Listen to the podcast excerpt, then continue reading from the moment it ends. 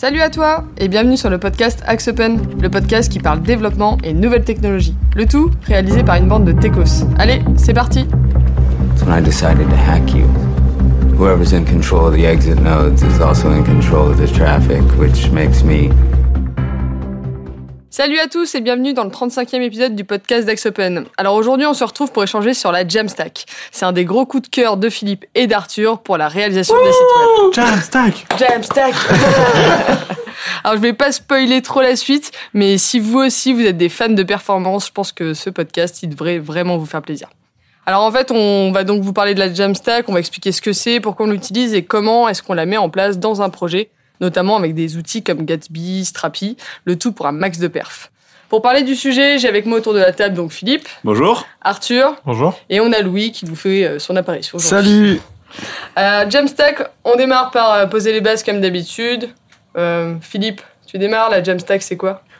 Ah d'accord, ça attaque, Ah ouais, ça attaque ça direct, attaque quoi, sec, ça hein. attaque fort, fort, fort, fort, Ah quoi. bah. Déjà que l'intro, elle était. euh, Tu nous as dit je vais être à 14h chez moi. ouais, c'est vrai, euh, il faut que je- Il faut y aller. Hein. Euh, alors la Jamstack, c'est quoi? L'idée de la Jamstack, c'est de, de de prendre le meilleur des deux mondes et de fournir euh, des sites rapides, performants, disponibles à à travers le monde euh, là-dessus facilement avec la sécurité, tout qui va bien. Euh, et c'est un petit peu euh, le, ce que nous on va considérer comme étant l'avenir de la création de sites web pour euh, 90% des sites qui sont euh, qui sont développés aujourd'hui. Mais du coup, c'est quoi le, le- le concept que tu as derrière la Jamstack? Ça Alors, fonctionne comment? Le concept derrière Jamstack, c'est que vous avez donc euh, une sorte de CMS qu'on va appeler un headless CMS, c'est-à-dire un CMS euh, sans présentation. Donc euh, vous pouvez imaginer ce que vous avez sur un WordPress ou un Drupal, ce genre de choses, pour créer du contenu. Et derrière, vous avez une phase de front qui va être euh, généré, compilé dans une phase de compilation pour à partir du contenu appliquer des templates et générer un site, on va dire statique, même si c'est pas complètement statique parce que vous avez tout ce que vous pouvez faire avec du JavaScript, mais quelque chose de, de, de qui n'est pas dynamique, en tout cas qui ne nécessite pas d'avoir un langage de développement côté serveur ou de base de données et que derrière vous pouvez faire euh, mettre à disposition d'internet dans un euh, dans un bucket S3, dans ce genre de choses, un petit un petit site web facile. Et le gros intérêt, c'est que vous n'avez pas de langage, donc vous n'avez pas d'exécution de langage euh, côté serveur ni de base de données, ce qui fait qu'en termes de performance, c'est Hmm. blazing fast, comme ils disent à peu près sur tous les frameworks JavaScript actuellement. C'est vrai. Et il y a aussi un autre avantage, c'est pour le référencement. Euh, parce qu'en fait, euh, la différence avec par exemple un Angular ou un React, c'est que Angular ou React, c'est le JS qui va créer le HTML, qui va créer le DOM. Et en fait, ça fait que ben, les moteurs de référencement type Google, ils peuvent pas lire de, le HTML. Et donc Alors ils peuvent disent qu'ils y arrivent, mais ils le font pas vraiment. Voilà. Parce que sinon, ce serait trop long parce qu'il faudrait générer le site en amont. Et du coup, en fait, euh, les sites sont très très mal référencés puisqu'on n'a pas tout ce qui est balise H1, tout ce qui est métadonnées et tout. Alors qu'avec un, un Strapi, avec une Jamstack, le HTML est généré en amont et vous avez du HTML dans votre fichier euh, HTML, euh, ce qui n'existe quasiment plus euh, en Angular et en React euh, de nos jours. En gros, ça veut dire que sur un WordPress, quand vous tapez une URL dans un navigateur, il va euh, générer la page en prenant les, informations de la base de données et vous générez un HTML et vous le renvoyez, ce qui est toujours un petit peu long. Alors même sur mes ce genre de choses, ça reste toujours dans un petit peu long. Ce que fait un, un Gatsby ou ce genre de, de framework-là, c'est qu'en fait toutes les pages sont, sont pré-générées à l'avance et du coup il a juste à délivrer un fichier, euh, tout un fichier statique, ce qui est extrêmement rapide. C'est ça. Mais du coup, il n'y a pas de modification en direct sur euh, votre CMS. C'est-à-dire que sur un, sur un, un WordPress, tu veux modifier le titre de ton article, tu fais euh, éditer, modifier, publier, c'est parti. Alors que sur un Gatsby, sur ton headless CMS, tu fais éditer, modifier, et il n'y a rien. Il faut que tu redéploies tout ton site en entier, ou du moins cette page qui a été modifiée, euh, sur ton, euh, Hmm. ton gestionnaire euh, type S3, type euh, serveur web. Donc c'est des inconvénients, mais beaucoup Ce d'avantages. que je veux euh. dire, du coup, la grande différence, c'est que finalement, sur un WordPress, quand tu es utilisateur, euh, entre euh, enfin, final fonctionnel non technique, tu vas pouvoir euh, finalement administrer, aller, euh, aller rajouter du contenu assez, assez simplement sans avoir finalement besoin d'un dev, parce que pour redéployer, j'imagine que. Alors effectivement, sur la force de WordPress, c'est que du coup, on pouvait bidouiller facilement du contenu et le mettre en ligne. La, la limite de ça, c'est que généralement, bah, comme ils pouvaient modifier le contenu, bah, tu peux facilement casser la mise en page, Hmm. faire n'importe quoi, avoir un contenu trop long. Tu peux pas faire de vérification, tu peux pas faire d'optimisation d'image parce qu'en fait, tu es généré dynamiquement. Euh, là où sur un, la Jamstack, c'est qu'il y a cette phase de compilation qui permet de régler tous ces problèmes-là, parce que vous avez une phase de compilation, de vérification, de, de validation de tous les contenus que vous allez pouvoir mettre, euh, au détriment effectivement d'avoir euh, plus la possibilité de le faire en live là-dessus. Mm. Mais vu que c'est fait en amont, ça peut prendre le temps qu'il faut. Euh, si ça peut prendre 20 secondes pour optimiser 30 secondes, on s'en fout, entre guillemets, Mhm. puisque c'est fait euh, en asynchrone, on- personne ne va être impacté sur le site. Surtout que la, la vérité des sites web aujourd'hui, euh, pour la grande majorité des, des clients, c'est qu'ils ne mettent à jour leur site web que quelques fois par mois au mieux, euh, voire euh, quelques fois par an. Donc en fait, est-ce que c'est bien intéressant d'avoir un super système de modification dynamique de contenu pour quelque chose qui est en fait jamais ou très peu utilisé? Là, finalement, du coup, un WordPress, ça s'adresse plutôt pour les blogs, peut-être, où tu vas avoir vraiment du, du contenu tous les jours. euh. Même pour les blogs, c'est très discutable maintenant, hein, parce qu'on Oui. peut, avec des chaînes d'intégration continue, directement redéployer depuis Strapi à intervalles réguliers, donc, euh, Mm. enfin, depuis euh, votre Headless CMS euh, très facilement, Mm. donc c'est très discutable de savoir s'il faut encore utiliser, euh, utiliser ce genre de choses. Après, je pense que c'est bien pour quelqu'un qui a vraiment zéro connaissance tech, type un indépendant ou euh, n'importe qui, un, un artiste. Il fait son blog en CMS ou il fait même son site en CMS, même s'il rajoute jamais de contenu. euh, il a un site, en plus maintenant, euh, avec euh, tous les outils qu'on a de cloud et tout, il y a, limite tout qui est déjà tout préconçu. Tu peux, je sais que sur OVH, tu peux, tu peux acheter, euh, louer des, euh, des VM qui sont déjà installés avec WordPress, tout optimisé avec WordPress. Tu as déjà ton URL, tu payes juste un peu plus cher pour la maintenance et tu as un blog qui est parti. Quoi. Enfin, Après, la difficulté, c'est toute la faille de sécurité, les mises à jour des plugins, toutes ces conneries-là, qui sont abstraites dans un WordPress, mais qui existent toujours et qui posent problème. euh, assez la grosse faiblesse de WordPress Mm. aujourd'hui.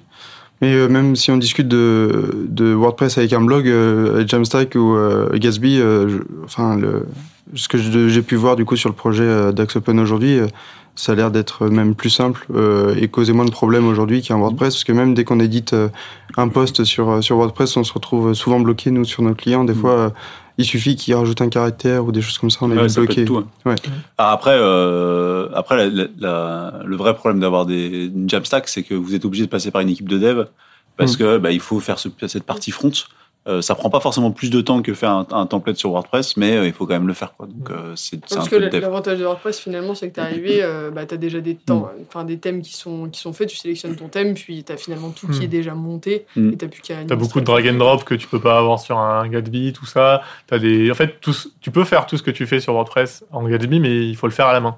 Il faut que tes développeurs euh, mettent la main dans le cambouis et le fassent. Tu peux faire un menu administré, tu peux faire des, tout ce que tu veux administrer, mais il faut le faire. Alors en tant que développeur, c'est sûr que d'avoir la main, c'est vachement mieux parce que Oui. c'est beaucoup plus facile de le développer que sur un WordPress on est toujours limité par le framework. Après voilà, c'est deux technologies qui sont différentes, qui ont des usages un peu, un peu différents. Après aussi aujourd'hui, euh, nous WordPress, euh, l'utilité elle est rare euh, de- d'utiliser un thème et de faire du drag and drop. C'est souvent on va redévelopper tout le site. On a juste WordPress, ouais, c'est ça. On, on garde juste le côté post et edit de post euh, pour le client, mais au final on redéveloppe tout de A à Z en PHP. ouais, c'est ça. Et ça, c'est un peu la limite. C'est-à-dire que pour les, quand le blog de Madame Michu, euh, WordPress, ça fonctionne bien, mais en fait, tous les clients, ils veulent un thème personnalisé, et du coup, ça revient à faire le développement. C'est ça. Et euh, au final, en tant que dev, c'est mortel de développer dans WordPress, c'est hyper pénible. Oui, Oui. tu fais que de la bidouille, tu récupères des trucs que t'es pas censé récupérer, Puis tu sais pas ce qui se passe, il y a une mise à jour de plugin, il y a tout qui casse. Ouais. En plus, ça reste du PHP. Euh. Non, et puis non, c'est compliqué. Si, Oui, si on édite un plugin. Ouais. On Je pense qu'on peut s'arrêter là. Merci pour le podcast. non mais si tu viens éditer un plugin, par contre ça c'est le problème. Tu édites un pl- plugin en tant que développeur, le client sans faire exprès met à jour, ça supprime toutes les modifications que le développeur a fait sur le plugin. Donc Bah tu ouais, perds, si euh, tu sépares ton code, faut, c'est faut ça. vachement bien être vigilant sur la séparation du code et tout. ouais. c'est très compliqué. ouais. Et si du coup on, on revient un peu, donc on a pas mal dérivé sur WordPress, mais bon, je m'attendais. ça revient un peu sur la Jamstack, tu peux nous faire un petit point historique Nous vivons tous un moment historique. Ah oui, euh, c'est tard. Bon, pour la création des sites web Bah, disons, la Jamstack, pourquoi est-ce que ça a été créé Ça existe depuis longtemps ou... Alors ça n'existe pas depuis très longtemps. Euh, c'est pour certains un retour en arrière de ce qui se faisait dans les années 90. L'idée, euh, historiquement, quand on faisait des sites web, on faisait des sites web en statique, donc avec du HTML, euh, du CSS à peine au démarrage. Euh, et après, vous aviez des outils type Dreamweaver, ce genre de choses qui permettaient de faire des sites en statique. En fait, les gens se sont rendus compte que c'était assez pénible de devoir euh, systématiquement créer des pages en statique euh, là-dessus. Donc, ils ont inventé euh, tout ce qui tourne autour des, des WordPress et compagnie, enfin, de la, la dynamisation des sites web avec PHP, ce genre de techno. Ça a fonctionné à fond parce que WordPress aujourd'hui, genre, je sais plus les chiffres, hein, mais c'est genre 70% énorme, des sites web dans le monde. C'est- Ouais. c'est genre, c'est genre faramineux. Quoi. Euh, par contre, ce qui s'est passé, c'est que grosso modo, on s'est rendu compte bah, que c'était lent. En fait, c'est assez lent aujourd'hui un WordPress. Ça tient Mm. pas bien la charge. C'est euh, c'est euh, c'est coûteux. Il faut avoir un hébergement, une base de données, puis c'est blindé de failles de sécurité. Non pas forcément le cœur de WordPress, mais la tétrachier de plugins que vous êtes amené à mettre Ouais. pour faire euh, le moindre truc, quoi. Mm. Et sur un WordPress, vous avez, je sais pas, 20, 30 plugins systématiquement. pour, Ouais, au- ouais, au moins bien, je dirais 10 pour être Mm. raisonnable, bien 10 plugins qui sont installés à chaque Ouais, fois et qui on met plus ou moins à jour. euh, C'est ça. ouais. Au bout d'une semaine, ils sont plus à jour. euh, enfin, Et comme depuis euh, assez peu de temps, euh, il y a eu la partie encore mobile, qui a encore à demander des performances supplémentaires, bah, on s'est rendu compte que c'était très compliqué d'accéder à des perfs raisonnables avec un WordPress. Hmm. Objectivement, c'est compliqué d'avoir une page qui s'affiche en moins d'une seconde avec WordPress. Même si vous déployez beaucoup d'inventivité, de tâches, tout ça, c'est quand même une frontière qui est dure à, à battre euh, là-dessus. Euh, là où sur euh, donc donc sont venues l'idée de dire, bah, en fait, les sites ils vous évoluent pas, autant le générer en statique. Euh, et c'est là où on a inventé euh, tout ce qui tournait autour de la Jamstack euh, là-dessus. Euh, et en plus, on a eu des nouvelles solutions d'hébergement qui n'existaient pas dans les années précédentes, qui sont euh, tout ce qui est des buckets S3, ce genre de choses, ou des CloudFront ou des CDN. On peut avoir des hébergements à quelques euros par mois qui sont entièrement sécurisés puisque vous n'avez pas de besoin d'avoir de langage qui s'exécute, pas besoin de traitement serveur. Euh, du coup, ça devient, euh, ça devient la solution prioritaire pour faire ça. Quoi. Et avec du coup des, des systèmes comme euh, Gatsby ou des Jamstack, on peut descendre, euh, comme la page est générée en amont, on peut descendre sous la barre des 50 millisecondes pour afficher une page, ce qui est de loin, de loin le graal absolu là-dessus. C'est ça finalement le, le principal euh, avantage à utiliser un, la Jamstack, c'est le côté vraiment performance, Mm. sécurité. Ouais, moi, les deux principaux, c'est la perf, la Ouais. perf, la perf, la perf, et la sécurité, parce que du coup, vous avez plus de serveur euh, qui peut être une faille de sécurité, vous n'en avez plus quoi. Et le troisième point, c'est que comme vous avez cette phase de compilation à partir du contenu, bah, vous pouvez mettre en place toute une stratégie de test, d'environnement, de, de, de staging, tout ce qu'on peut faire avec des pipelines euh, là-dessus. Ce qui est plus compliqué à faire avec des WordPress, parce que c'est compliqué de monter l'environnement de WordPress euh, d'un serveur de recettes à prod. Ouais. C'est assez pénible à faire, euh, là où c'est vraiment industrialisé pour ça. pour revenir un petit peu sur les, les performances et notamment la montée en charge, c'est aussi beaucoup plus simple euh, sur un, une Jamstack, puisque quand vous avez un WordPress avec un serveur web, si vous avez euh, 10 personnes sur le site, ça va. Si vous avez 100 personnes sur le site, ça va. Mais si vous avez 10 000 personnes sur le site, il faut que les 10 000 personnes se fassent générer leur page par le serveur. Tandis que euh, sur une Jamstack, vous avez juste un, euh, un dossier globalement qui est euh, en amont du web, en- enfin qui est disponible sur le web et c'est tout. Donc euh, vous avez globalement zéro problème de montée de performance et en plus avec euh, tout ce qui est CDN, euh, que ce soit des clouds Amazon ou Azure, euh, c'est dupliqué un nombre de fois euh, pas infini mais c'est dupliqué plein de fois dans le monde. Vous en avez euh, dans le monde entier. Si quelqu'un veut y aller depuis le fin fond de l'Asie, normalement il s'est dupliqué sur un serveur en Asie, donc il mettra aussi peu de temps que s'il le récupère depuis la France, ce qui n'est pas le cas sur un serveur PHP. Ouais, que vous avez un serveur PHP qui exécute un traitement, généralement il est localisé dans, une, euh, dans un des pays, Voilà, euh, dans un des data centers, et tous les autres pays, bah, ils rament un peu pour y accéder. Quoi. c'est ça. Alors quand vous êtes en France et que vous êtes euh, globalement euh, sur des serveurs européens, ça se passe pas bien, ça se passe bien.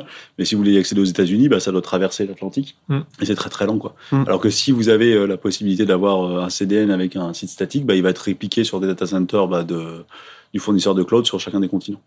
Ce qui est quand même vachement mieux. Ouais, et- Et après, nous, euh, ça dépend des, des convictions Voilà. du projet, mais nous, on n'a pas forcément de conviction à être, euh, à être euh, lu dans le monde entier, mais ça peut être aussi. euh, Si, si, Arthur, on a Si des Ah, grandes ok, ok. ambitions. euh, welcome for the next podcast.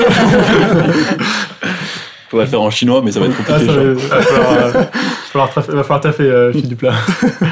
Si euh, du coup on parle un peu plus euh, détail un peu technique de la Jamstack, donc vous avez dit finalement pour euh, pour la Jamstack pour que ça, ça fonctionne, il y, a, il y a deux parties, il y a la partie générateur de site et la partie euh, gestionnaire de contenu. Aujourd'hui, il existe plusieurs euh, générateurs de sites différents, euh, plusieurs gestionnaires de contenu.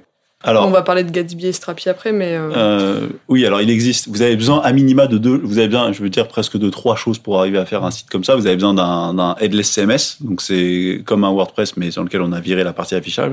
Donc il y en a plein, il y en a plein. Il y en avait, vous avez des solutions euh, open source comme Strapi, celui qu'on a choisi pour nous, mais vous en avez plein d'autres.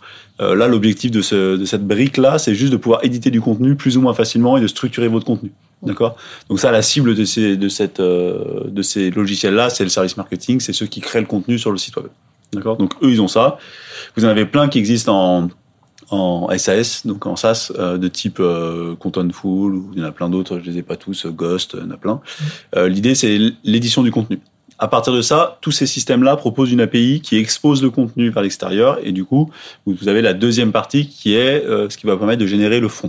Donc là, c'est vraiment, on a choisi Gatsby, euh, qui permet d'a- d'appeler le- l'API et de générer avec les templates les pages du site web. D'accord Là, vous en avez autant que le bon Dieu peut en bénir. C'est un peu la foire en ce moment parce que comme toutes les nouvelles techno, bah, il y a 50 000 frameworks qui se lancent en parallèle. Tout le monde s'y est mis. euh, en plus, vu que c'est sur des technos de base JS, donc vous avez, euh, vous en avez euh, 40 en Angular, 40 en React, 40 en Vue.js. En Go il y en a aussi. partout, en- il y en a en tout.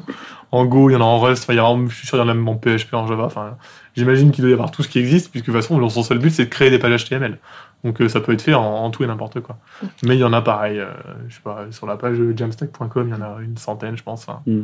C'est, euh, C'est ça. Et après, vous avez besoin d'un système de, de, de distribution du contenu, donc un hébergement euh, et une chaîne de CICD, donc euh, d'intégration continue de déploiement pour aller mettre ça sur votre sur votre serveur. En gros, avec ça, vous êtes capable d'avoir un site web euh, disponible sur Internet assez facilement. Et du coup, nous, on, on le disait là, euh, on, a, on est en train de refaire euh, le site d'Exopen, donc avec la, la Jamstack. Vous, vous avez utilisé du coup Gatsby et Strapi pour, pour le faire. Il y a une raison particulière ou? Alors, historiquement, on avait déjà fait le blog euh, en Jamstack puisqu'on l'avait fait en Hugo. Oui, euh, ah, c'est vrai, on en avait parlé dans un. Dans On l'avait fait en Hugo, qui était pas mal, mais qui, qui est basé sur le Go et qui est un langage, voilà, lourd, lourd et incompréhensible. Et là, quand on a voulu refaire le site web, on a voulu se mettre un vrai euh, gestionnaire de contenu pour le faire. Euh, alors, on a choisi Strapi parce que déjà en plus c'est un truc français. Mm. Euh, c'est un open source qu'on peut installer sur notre propre serveur et qui correspondait à ce qu'on veut faire. Et nous, on a un usage qui est euh, assez simple, si je puis dire, sur la gestion de contenu. Donc, on a choisi ça.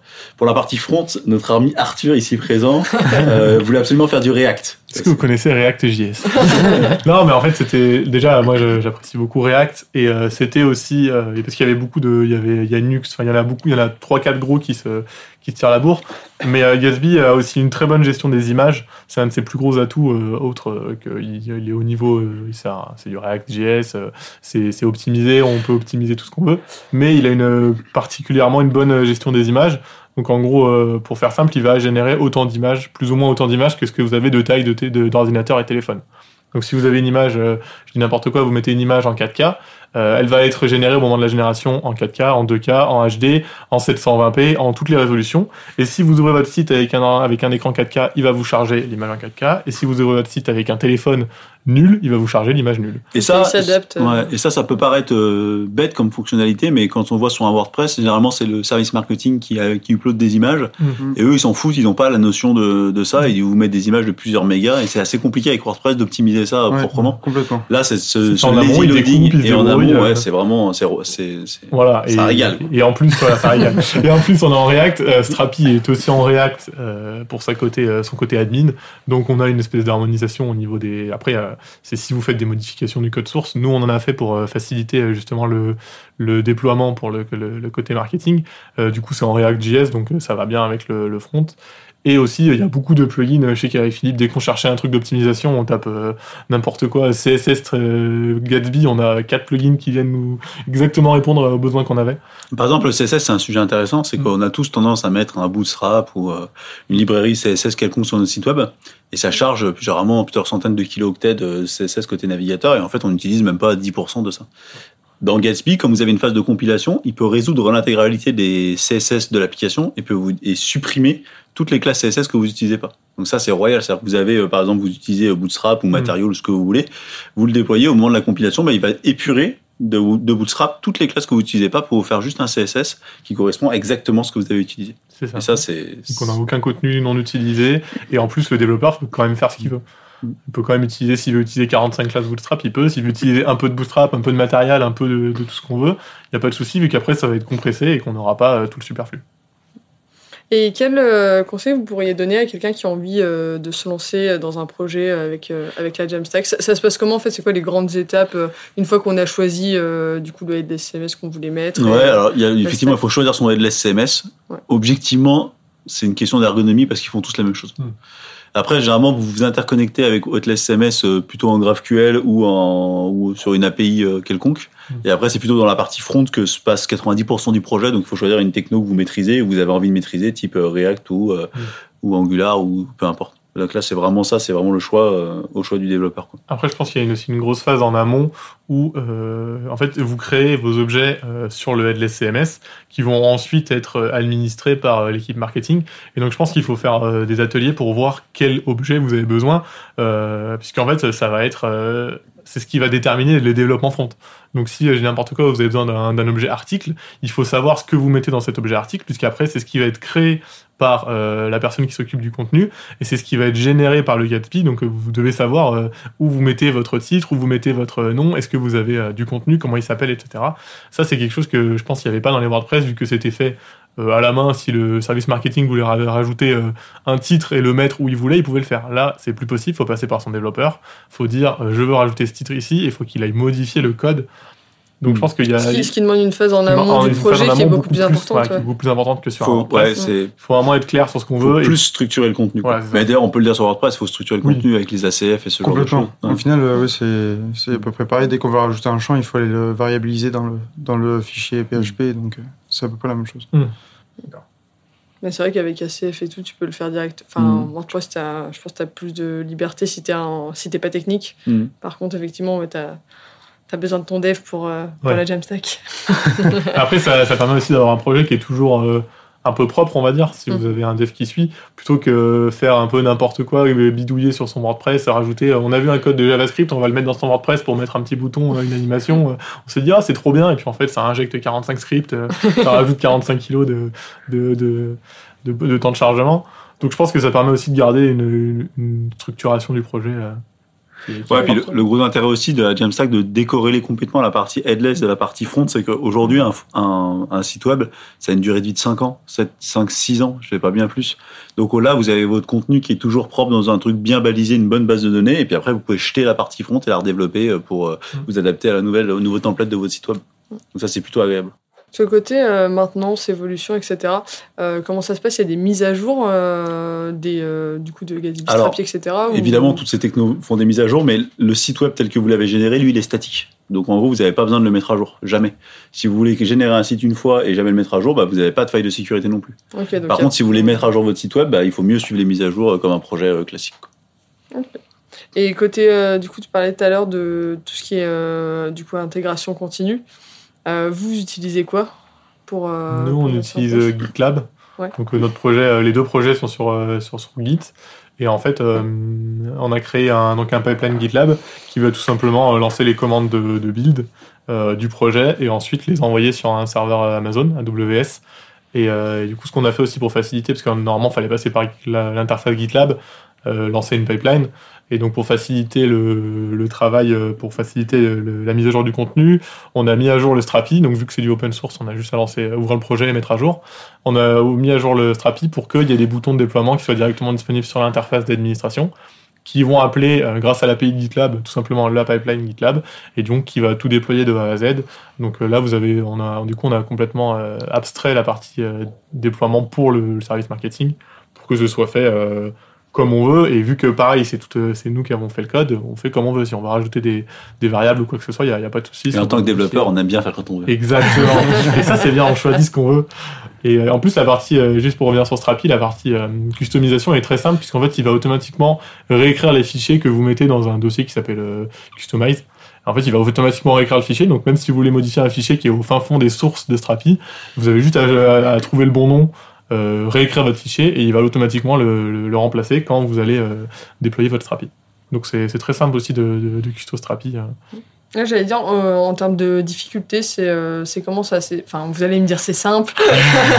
je suis pas Ah, très qu'en fait, c'est du HTML, CSS, il n'y a pas de gestion d'état, il n'y a pas de gestion de, de tout ce que vous voulez, c'est du HTML, CSS. Vous, vous pouvez faire du, du, du React, si nous on a fait une gestion de filtres pour, euh, pour avoir euh, des filtres, notamment euh, pour, des, euh, pour un tableau, etc. Euh, ça, vous pouvez le faire, mais vous devez le faire en JS ou en React. Mais sinon, c'est du HTML, du CSS, euh, des media queries. Donc, euh, Et J'allais dire pour, tout- pour toutes les, euh, les donc euh, là on est sur un site statique donc tout ce qui est question euh, des formulaires euh, de contact ce genre de choses vous faites comment? Alors effectivement, là, c'est la, c'est presque la, la, la plus grosse difficulté quand vous faites un site euh, statique, c'est que vous n'avez pas la capacité de traiter des formulaires, donc euh, des types euh, le formulaire de contact ou le formulaire de demande de devis ou le formulaire de, je sais pas, de recrutement. Vous n'êtes pas capable de le générer, euh, vous n'avez pas de serveur pour le, pour le traiter. Donc là, il y a, il y a plusieurs niveaux de, de, de solutions. En fait, ce qui se passe, c'est qu'aujourd'hui, de plus en plus, les entreprises ont des CRM, donc des, des outils de la relation client, qui eux proposent généralement soit de mettre des iframes sur votre site, soit d'avoir une API que vous pouvez appeler directement de votre site web. Donc nous, c'est ce qu'on a retenu pour nous, c'est que grosso modo, bah, on a un formulaire qui est un formulaire euh, tout à fait classique avec un form qui va poster euh, sur notre CRM les demandes de contact. Alors il y a une petite, euh, un petit subterfuge au milieu subtilité. parce que vu qu'on gère des tokens de sécurité, on ne peut pas passer par le front, puisque sinon ce serait pas sécurisé, n'importe qui pourrait euh, voler le token. Donc on fait un appel AWS à une lambda, donc c'est un- c'est globalement un service euh, serverless qui va lui, euh, donc qui lui tient le token, euh, le secret de l'API, euh, c'est quoi déjà, c'est euh, Pipe- Pipedrive. Pipedrive, et qui ensuite va euh, appeler l'API Pipedrive pour euh, envoyer le formulaire de contact directement dans Pipedrive.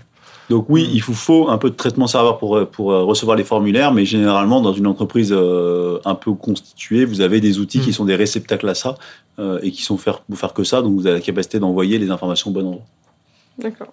Et en, là, on essaie un peu donc la Jamstack et tout, ça fait euh, déjà quelques, quelques temps vous, que vous bossez dessus. Vous, avez, vous nous avez cité beaucoup, beaucoup d'avantages euh, au démarrage du podcast. Vous avez vu des inconvénients ou des choses où, à améliorer peut-être? Pour... euh, Alors le vrai inconvénient, c'est convaincre le service marketing. Voilà. Il y aura plus de jolis euh, WordPress avec du drag and drop. c'est ça. Non, il y a deux, trois, enfin, En, deux, trois en problèmes. vrai, en vrai, pour l'avoir un petit peu testé, Strapi, c'est quand même assez. euh, Enfin, après, je sais pas si c'est parce que vous, vous avez fait des développements spécifiques dessus on a pour que rien fait. l'interface elle soit Non, bien. non, on a fait d'autres Mais en tout cas, je trouve que ça, enfin, ça va. ça fait le job, quoi. Ça Voilà, fait- ça- il n'y a ça pas fait de le drag job. and drop, C'est euh, du texte, C'est du. Markdown. Donc, si vous connaissez le, le langage, c'est un langage de, de code formatting de texte. Mm. Markdown, vous trouverez tout ce que vous voulez. Après, oui, c'est épuré. Vous pouvez pas, euh, vous n'avez pas de drag and drop. euh, Les images, il faut les mettre à la main, euh, voilà. Mais euh, je pense que le plus gros problème, c'est que, enfin, que j'ai trouvé, c'est que si par exemple je dis n'importe quoi, si votre service marketing a mis quelque chose dans le, dans le, le CMS, dans le LSCMS, qui fait bugger votre front, le déploiement pourra plus passer. Et à la ça, en fois, fait, c'est un avantage parce que Oui. du coup, euh, ça évite qu'il déploie n'importe quoi. Exactement, c'est un avantage comme un inconvénient, c'est que des fois euh, vous avez des bugs que vous n'aviez pas sur WordPress, puisqu'en fait, euh, votre, je sais pas, c'est n'importe quoi, le service marketing a mis, euh, a oublié de mettre euh, une URL, et en tant que développeur, on s'est pas dit, ils n'ont pas de mettre d'URL, du coup, il y a un nul pointeur qui fait que ça build pas. Euh, donc ça, c'est plein de petites choses qu'il faut peut-être penser en plus et qu'on se rend compte au fur et à mesure du projet. Euh, Nous, ça fait euh, ça fait euh, trois semaines le projet, on va dire, il est terminé et j'ai de régulièrement des problèmes, ça build pas parce que ah oui, bah l'image là, elle est nulle et j'avais pas pensé qu'elle était nulle. Du coup, il faut remodifier un peu le code. Donc je pense que Euh, C'est c'est propre, quoi. oui, c'est propre, Ouais. mais euh, c'est je pense que c'est une problématique qu'on n'avait pas forcément avant. Donc euh, donc voilà, c'est une nouvelle problématique, mais c'est pas forcément désagréable. Bah, dans tous les cas, nous, si c'est sur un WordPress qui manque une image, l'affichage est tout cassé. quoi. Oui, voilà. Au moins, l'accès n'est pas texte, cassé. C'est sûr qu'au moins, là, t'as pas de problème. Ton site, une fois qu'il est généré, il sera généré euh, pour tout le monde pareil. Ouais, parce que j'allais dire, tu peux, enfin, en WordPress, tu peux quand même mettre à jour, même si c'est. euh, Ah, ouais, bah, tu publies ton article, quoi, tu vois. donc, Si- euh, PHP, t'as une variable, t'as pas de variable, on s'en fout. Ouais, c'est bon, vas-y. Il te met un undefined et hop, ça continue, quoi. Ouais, je sais pas, Philippe, si tu vois d'autres euh, gros soucis. euh, Bah, non, moi, après, c'est un peu l'apprentissage de, de- des technos que vous utilisez. C'est si vous connaissez pas bien React, Ouais, et pas voilà. bien GraphQL, c'est un peu, ça peut être un peu pénible. Mais, euh, mais sinon, non. hein. Mm. Bah, de toute façon, React, c'est un faux langage. Donc, euh, ta propre, ta propre librairie, euh, c'est pas. Ouais, bah, chacun son avis. hein. Ça, c'est encore un autre Je pense que la prochaine fois, on fera un site en Flutter, euh, Philippe. Ouais, Directement Jamstack Flutter. c'est ça. J'attends celui-là. Ça marche. Bon, bah, du coup, merci, euh, merci les gars pour avoir donné votre avis sur, euh, sur la Jamstack. Et puis, bah, bientôt, euh, de toute façon, nous, on va, on va mettre en ligne notre site Axopen. Ouais. Et, euh, Et il bah, n'y aura aucune différence, vu que c'est le Il même site qu'avant. On est à Donc, 100% à tous les critères. maintenant, on a. Ouais, j'allais dire, c'est surtout ça, c'était le but euh, de dire, euh, on arrive à 100% de performance. Euh, c'est vrai que ça fait plaisir quand tu vois le. Ouais, quand tu vois le petit macaron de, de Lighthouse qui te dit Bah, 100%, notamment. 100%, 100%. C'est en mobile hein, qu'on a énormément gagné hein, par Ouais. rapport à, à WordPress. Bah, euh, les- faut dire que les ouais. critères de Google sur la partie mobile deviennent, enfin, franchement, c'est hyper dur à atteindre. Hmm. Euh, et avec un WordPress, c'est franchement injouable. C'est très compliqué. ouais. Ouais, c'est Moi, je vois les performances, euh, on essaie de gratter sur du desktop, on arrive à toucher des 80% en WordPress, ce qui est déjà pas mal. En mobile, euh, on passe en version mobile, on tombe à 56. ouais, c'est ça. Donc euh, ça. ça fait une grosse différence. euh, c'est assez énorme. Non, c'est fou. Mais vous savez d'où ça vient C'est parce que leurs critères sont vraiment. Ah bah, euh, ils ont des super, critères de fou. Hein. C'est-à-dire que si votre site il répond en moins de, en plus de 400 millisecondes déjà, c'est déjà, c'est déjà mort. Mm. euh, Si vous avez des images euh, ne serait-ce qu'un peu trop grosses, ils comme euh, voilà, si par exemple vous avez une image 4K sur un téléphone, il vous met directement. Si vous avez euh, des scripts qui sont loadés, qui sont pas utilisés, ils vous défoncent. Si vous avez des CSS loadés pas utilisés, ils vous défoncent. Pas le c'est- droit à l'erreur. Ouais, ouais. bah, ça dit, et puis en plus, euh, enfin, c'est leur process, hein, mais toutes les, tous les mois, tous les deux mois, ils augmentent le- la difficulté. Ouais. Donc, euh, c'est, Après, ça nous force à être toujours meilleur. euh, bah, c'est toujours pareil. Alors, euh, moi, c'est un peu le même effet que dans les App Store et compagnie. C'est que quand vous êtes des grosses entreprises ou des entreprises de taille moyenne, vous arrivez à suivre la cadence. Quand vous êtes une PME ou une TPE, c'est quand même C'est plus compliqué. Ouais. de suivre la Mhm. puissance de, de... Mais par rapport au CSS et au JS, tu disais qui étaient utilisés euh, quand on importe des CNN ou, euh, ou on utilise des librairies. Ça, c'est ultra important aussi pour Lighthouse. Moi, je vois sur un projet, on a Fontaway Sum. On utilise Mm. trois icônes sur le site. La librairie, elle fait un, un MO. Mm. Bah, Lighthouse, il nous. Ah, il il nous- déboîte. ah oui, on prend, on prend moins de 10% de Lighthouse, ça. on l'a peut-être pas expliqué, mais c'est le, c'est l'utilitaire que Google utilise pour euh, référencer les performances de votre site web. Donc ça vous donne un score de 0 à 100 et tous les axes d'amélioration. Et c'est l'un des principaux outils pour savoir euh, comment ils considèrent la vitesse de votre site. La plupart des outils de manière GT Metrics ou des choses comme ça utilisent Lighthouse Ouais. euh, aussi dans leur, euh, dans leur process pour euh, Ouais, évaluer le c'est site. vu que c'est le, le navigateur, enfin le- le- Le- l'outil ouais. de recherche le plus utilisé, euh, il ça. faut être bon avec lui, sinon ça, enfin personne n'utilise Yahoo. Pardon pour ceux qui utilisent Yahoo. mais- Mais il y en a plus beaucoup. Maman? Du coup, euh, mettez-vous à la Jamstack, objectif 100% performance. Exactement. Euh, donc, on va passer à la rubrique euh, coup de cœur, coup de gueule. Euh, Qu'est-ce que vous avez à nous partager aujourd'hui?